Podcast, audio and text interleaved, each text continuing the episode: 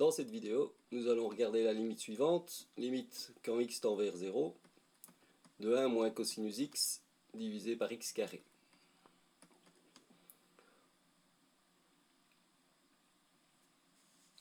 Nous allons calculer cette limite de trois manières différentes.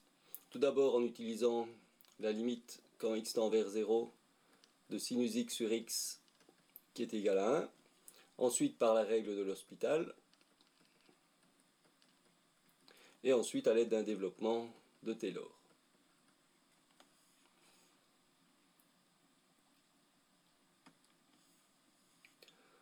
On commence donc par remplacer x par 0, ce qui nous donne 1 moins cosinus de 0 est égal à 1, 1 moins 1 est égal à 0, divisé par 0 au carré, on a une indétermination 0 sur 0.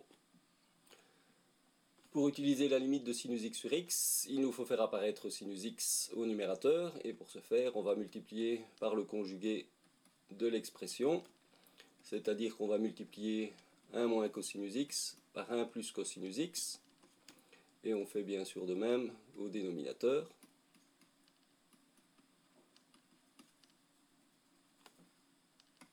Ce qui nous donne en distribuant au numérateur, limite quand x tend vers 0, 2, c'est une différence de carré, cela donne donc 1 moins cos carré x, divisé par x carré, fois 1 plus cosinus x.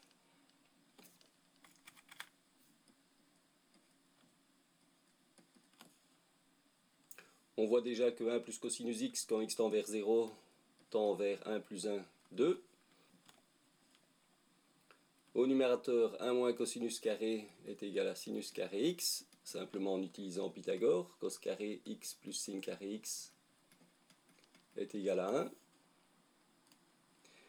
Et la limite devient limite quand x tend vers 0 de sinus carré x divisé par x carré fois 2, c'est-à-dire 2x carré. On voit maintenant qu'on peut faire apparaître le quotient sinus x sur x. On a donc limite quand x tend vers 0 de sinus x divisé par x au carré multiplié par 1 demi. Sinus x sur x tendant vers 1, on a donc 1 demi fois 1 au carré, c'est-à-dire 1 demi. Voilà la valeur de la limite.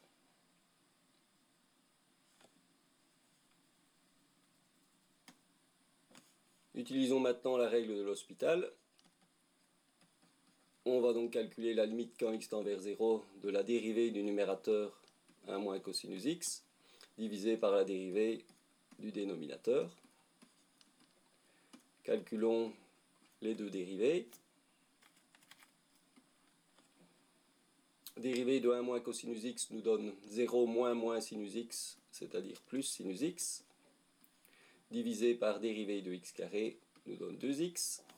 À ce stade-ci, on peut utiliser la limite quand x tend vers 0 de sinus x sur x qui est égal à 1.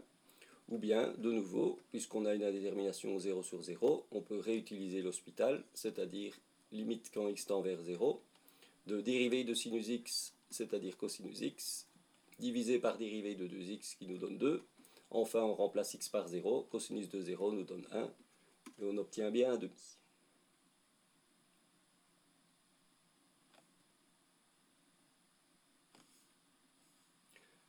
Dernière méthode, on va utiliser le développement de Taylor de la fonction cosinus.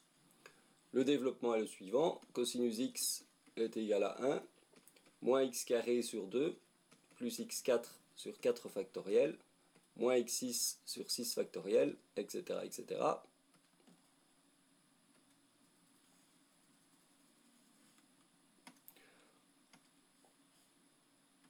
On remplace dans la limite. On a donc la limite quand x tend vers 0 de 1 moins, entre parenthèses, 1 moins x carré sur 2, plus x4 sur 4 factoriel, moins x6 sur 6 factoriel, etc., divisé par x carré, On enlève les parenthèses, 1 moins 1 se simplifie. Et il nous reste donc moins moins x carré sur 2 moins x4 sur 4 factoriel, plus x6 sur 6 factoriel, etc., etc. divisé par x carré, ce qui nous donne la limite quand x tend vers 0 de x carré sur 2 divisé par x carré, c'est-à-dire 1 demi, moins x carré sur 4 factoriel, plus x4 sur 6 factoriel, et les termes suivants. Et on voit que quand x tend vers 0, toute cette partie-ci tend bien vers 0, et la réponse est donc 1 demi.